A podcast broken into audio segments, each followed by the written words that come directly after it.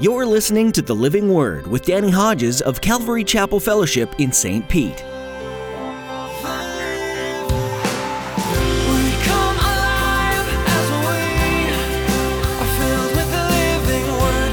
Uproot the lies so we can fully rest in your truth.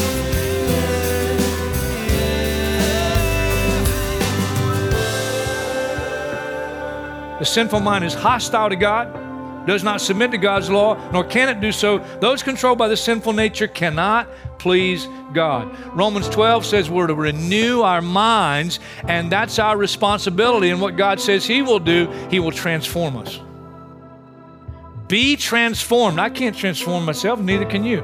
Be transformed by the renewing of your mind. That's my and your responsibility. That's our responsibility. Self discipline is hard. It's okay to admit it. You want that brownie after dinner. One more episode, which leads to one more, and maybe another after that. When something looks good and brings you happiness, it's really hard to say no. But what if those harmless good things lead you to sin? Pastor Danny will encourage you to practice self discipline in the little things before you get caught up in something much harder to control. Can you do it on your own? No, but the Holy Spirit is here to help. Now, here's Pastor Danny in the book of Hebrews, chapter 12, with today's edition of the Living Word.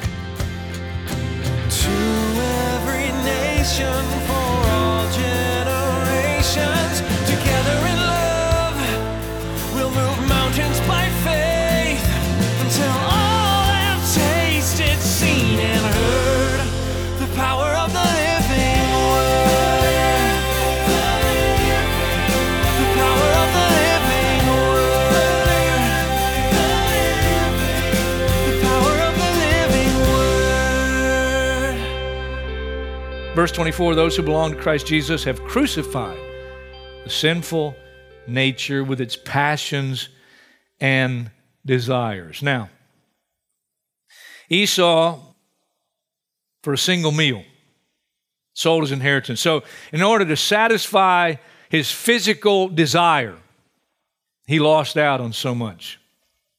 There's one physical appetite that every one of us is going to have to deal with. it's that three letter word, sex, but specifically sexual immorality. And I like to, when I talk about uh, this kind of message, I always like to remind us hell didn't create sex, heaven did. God created sex, but sin has perverted it. Sin has perverted it. Let me just talk to you honestly about sexual temptation, okay? Sexual temptation. It's unique in a lot of ways. Uh, first of all, it's unique because it's a God given desire. No matter what your background, God given. Second, it's universal in its appeal because it's a God given desire. It doesn't matter where you come from, doesn't matter what language you speak, what culture. Listen, around the globe, everybody's got to deal with this. Everybody got to deal with it. Universal. Let me tell you a third one. I still haven't come to terms with all this verse means, but 1 Corinthians chapter 6 verse 18 says, "If I sin sexually, I sin against my own body." I sin against my own body. So I'm sinning against my own body when I sin sexually. Well, let me give you one more. It is extremely potent. You say, what does potent mean? Well, it means powerful means persuasive. Powerful, persuasive. Man after God's own heart, King David, who we saw last week overcame the temptation for a bitter root against that fool named Nabal. And that's what his name means fool. Same man who resisted that bitter root fell to lust and adultery with a woman named Bathsheba. Same man. Joseph, hated by his brothers, sold into slavery in Egypt. When you read the story, it's so fascinating to me. The first recorded temptation that Joseph faced down in Egypt was what? Potiphar is his owner, Joseph is Potiphar's slave. And the Bible says, loosely translated, it would be this Joseph was a hunk. He was well built and handsome. And Potiphar's wife took notice of him and day after day tried to get Joseph in bed with her. tried to seduce him. And day after day, Joseph resisted. And it's interesting, the first recorded temptation for young Joseph, 17 years old, 17 years old, was sexual temptation. 999 men out of a 1,000 might have fallen. Thank God Joseph didn't. Because he's far away from home, and God gave him a dream that he'd be exalted above his brothers and his own mom and dad one day, and now he's down in Egypt as a slave. He's got to be perplexed and looking for love, a little intimacy, a little relief. And here this woman's coming at him down in Egypt. My goodness, how many guys wouldn't say, I've been looking for this situation all my life?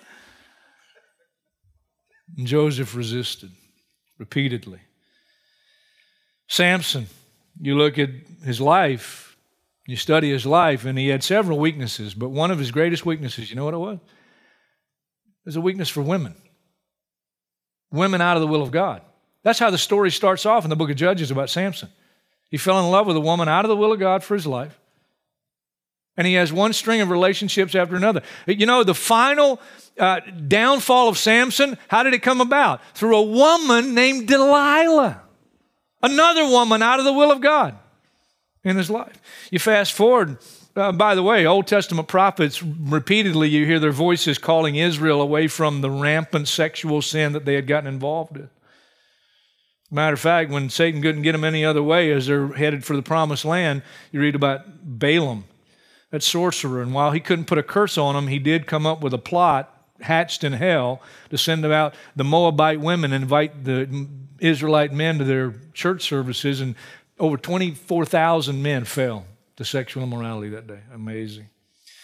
Fast forward to the New Testament, the church of Corinth, all kind of spiritual gifts being manifested in this church, and yet they were carnal, they were fleshly. They were given into their carnal nature, so much so that a guy in the church was having a sexual relationship with his father's wife, and the church wasn't doing anything about it.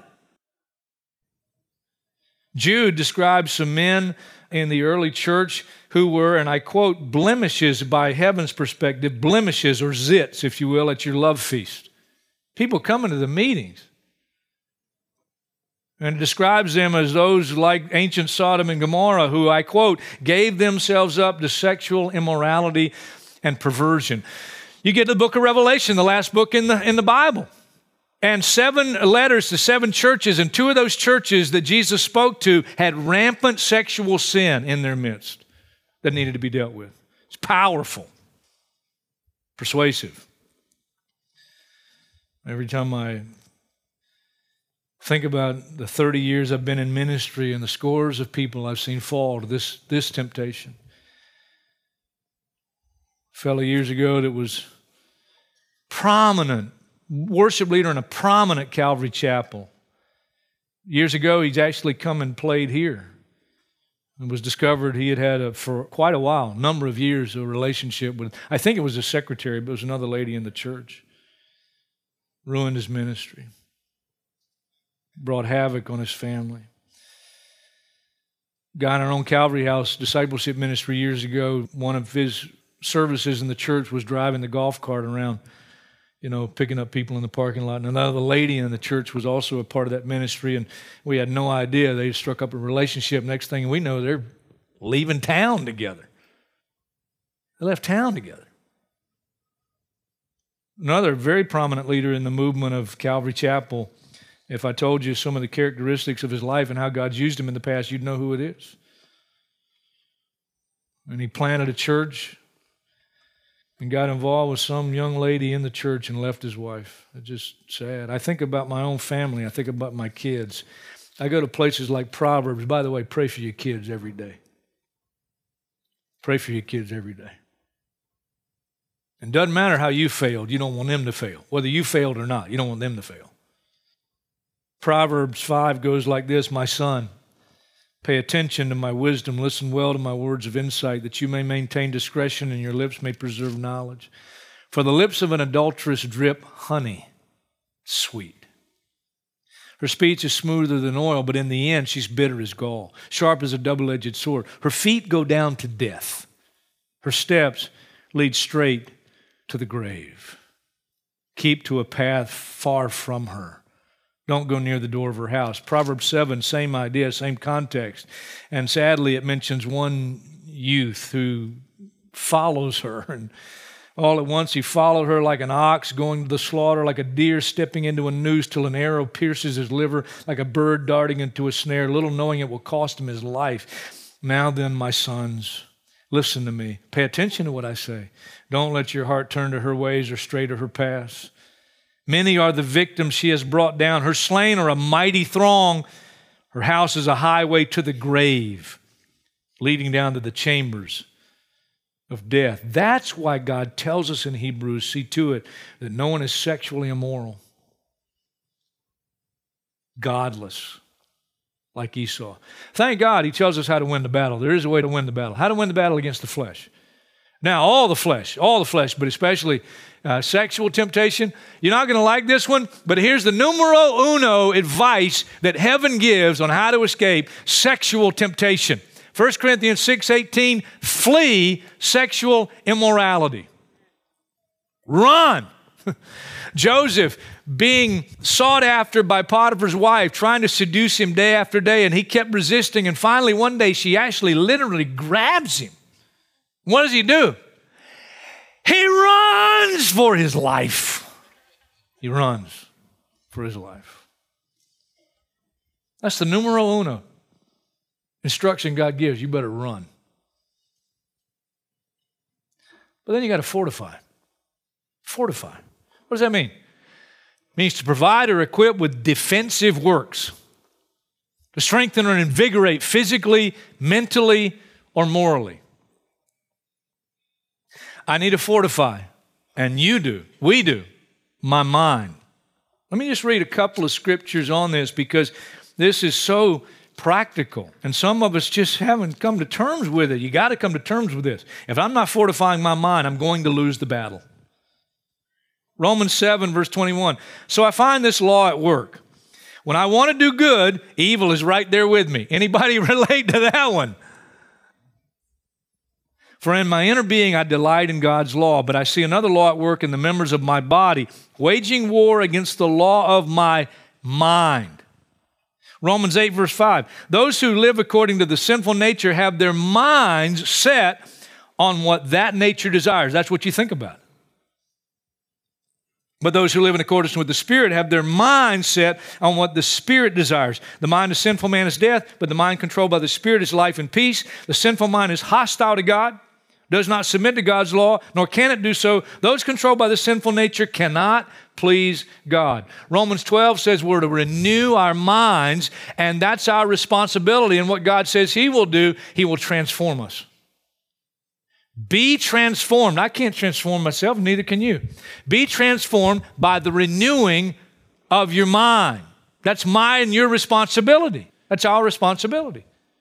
And of course, he's talking about the Word of God and the things of heaven. Colossians 3 Set your mind and your heart on things above, where Christ is seated at the right hand of God. Ephesians 4, Paul encourages us don't be like the Gentiles, and he's really just talking about unbelievers. Don't be what you were. Don't be what you were. And he talks about the futility of their thinking. Their thinking. That's where their mindset is. In Philippians 4, all kind of godly characteristics and good things, and Paul says, think about these things. One of the best little booklets, and I, I, didn't give the bookstore any warning, but it's called What's on Your Mind. One of the best little booklets other than the Bible you can read. What's on your mind? Now, I also need to fortify, and we need to fortify our bodies. 1 Thessalonians 4, and the context there is sexual uh, sin and sexual temptation. We ought to learn to control our bodies in a way that's holy and honorable, not in the passionate, not like the heathen, not like those who don't know God in their passionate lust. Paul said in 1 Corinthians 9:27, I beat my body. I make it my slave, so that after I've preached to others, I might not be disqualified. Now, I broke it down for me into three areas. I'll share it with you. I got to discipline my body by the way, a lot of verses on self control. 1 Peter 5 8 is a great one. Be self controlled and alert because your enemy, the devil, is prowling around looking for someone to, to devour. So that means who's he going to prey on? First and foremost, those who don't have self control. They haven't developed self control in their life. Uh, first place I began to develop self control in my life as a 19 year old brand new Christian was my eyes. Uh, this verse David wrote in the Old Testament, I'll set no unclean thing. I learned it in the King James Version then. I'll set no unclean thing before mine eyes. And I began to look away from the low blouse and the short skirt. I began to look away from the billboards. I began to stop going to the movies where they had things that would tempt me sexually. And I still try to do that today. I just maintain a habit of looking away. Listen, you don't get no warm fuzzies looking away. Let's be practical here. It's not fun to look away, it's more fun to imagine and fill your mind with imaginations. And you can get a lot of satisfaction from that, but it's sinful satisfaction, and it'll never lead you toward the blessing of God. Never. Never. You learn to look away. Second, you're not going to like this one. Not just my eyes, but my eating habits. What Satan use? What Satan use in the garden? What Satan use in paradise? Now, he couldn't use sexual temptation. There was only one man, one woman, and Adam and Eve. Couldn't use sexual sin. There was no sexual sin. So, what did he use? Another physical appetite food. Listen, we ought to be self controlled in every area of life. We ought to be self controlled in our eating habits. And I'm not trying to brag. I, am just telling you, I've made a habit in my life. I've told you this before, you know it. I've made a habit of saying no to dessert. Now, that doesn't mean I never eat dessert, but nine times out of 10, I'll say no to dessert. And some people think you don't like dessert. I like dessert. I used to be an ice cream king. I used to have, have to have ice cream every night before I went to bed. And I finally said, you know what? I'm going to develop some self control here. I'm going to say no to dessert. And that's just become a habit in my life. So you learn to say no to something. I think Carl Dixon, pastor at Calvary Sarasota, said to me years ago, and I never forgot it. You ought to say no to something every day that you do like and yes to something you don't like. Just develop and maintain that discipline. So I think, God help us, I know you'll have to go to detox. Some of us need to learn to say no to coffee. Oh. Okay, we won't spend a lot of time on that one. All right but our eating habits. We ought to be self control. Listen, if you can't say no to the hostess Twinkie, how are you going to say no to the hostess? Come on. Come on. As far as I know, that's a Danny Hodges original. God gave it to me. And third, third, this is my personal conviction. Because Paul talks about this, you know, he says, you know, godly exercise profits a little. That's the literal, it profits a little. Godliness is profitable to all things. He doesn't say bodily exercise doesn't profit. I think we ought to be self controlled, and I think uh, you ought to develop some kind of exercise routine. Now, I know the older you get, the harder that is to do. I, I know that. But I try to discipline my body. I don't like the pot belly that I have, I don't like it. And so I'm trying to get rid of it. And so for weeks now, I've been on a mission. And I'm doing hundreds of crunches every day. Hundreds. I'm talking hundreds. 60 at a time. 60 at a time. You know, some of you think I'm I'm not trying to show off or anything like that, but but look.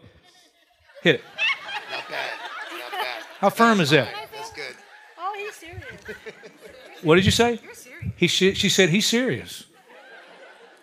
Now it still has a little curvature to it but it's solid.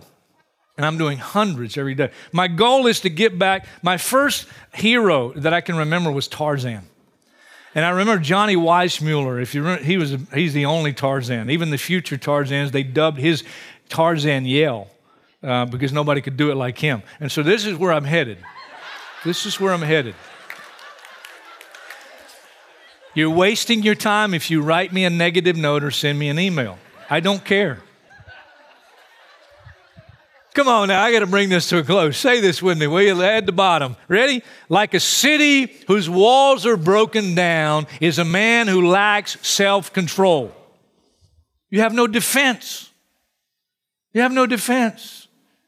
You got to develop self control. Then you got to fight the battle every day. David, you know when it was when he fell with Bathsheba? Is the time when kings go off to war. And David decided not to go to battle. He took a break. The story says it was the spring, so it was a spring break. I don't need to say any more. That's when a lot of people fall. You got to fight the battle daily because he let his guard down one day. He fell.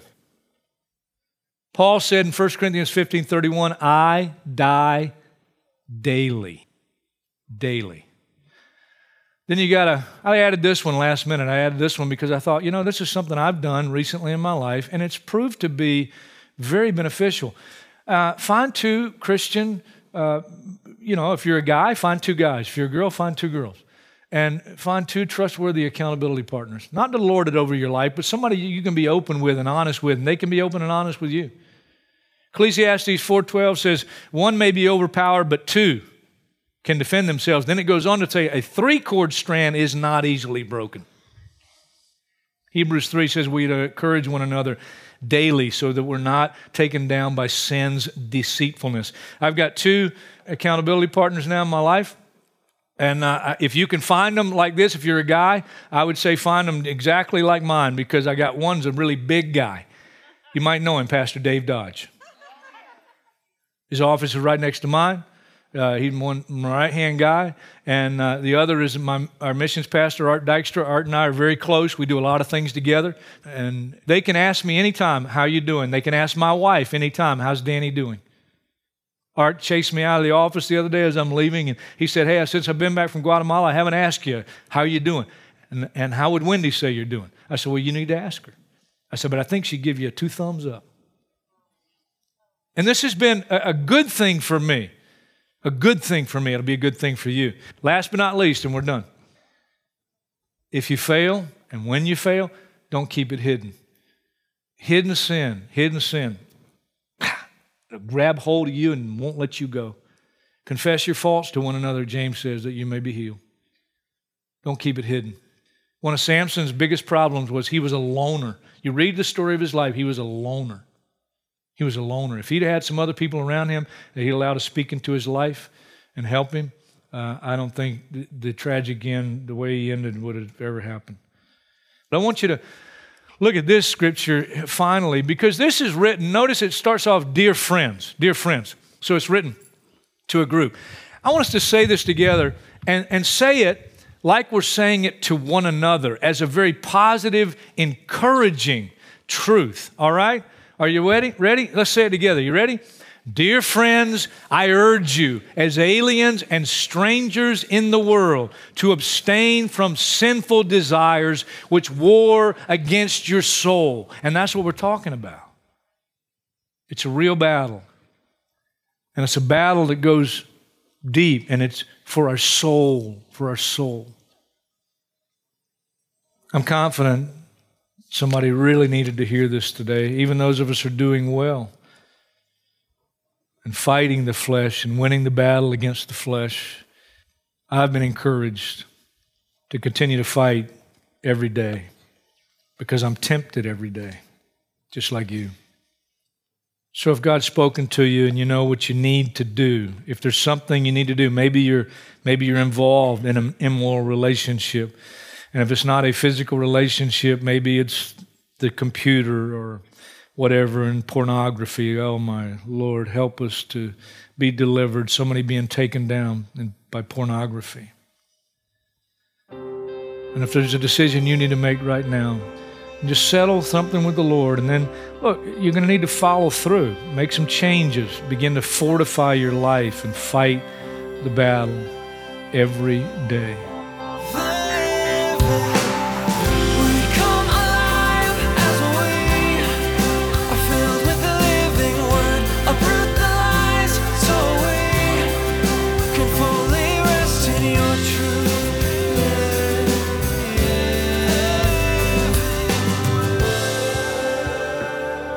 We're so blessed to be able to share the Word of God with you on each new edition of the Living Word. Thanks for being a part of our valued listening audience. Pastor Danny will continue his study in the book of Hebrews next time, so we hope you'll join us again. We'd like to take a moment and ask you to consider partnering with us as we continue to share the hope of salvation with the world. Would you join us in praying for the listeners of the Living Word? Pray that God would touch each person with His love and open their hearts to the truth of His Word. Please pray for us also. We want to continue following God's plan for this program no matter where He asks us to go. We know the power of prayer, and we appreciate you doing this for us. Would you also ask the Lord about contributing financially to the Living Word? This program is professionally produced to provide the best quality messages possible, so as not to distract from the message of the Bible. That does incur some costs, however, so if you feel led to give, visit our website at ccfstpete.church and click on the online giving guide under Forms.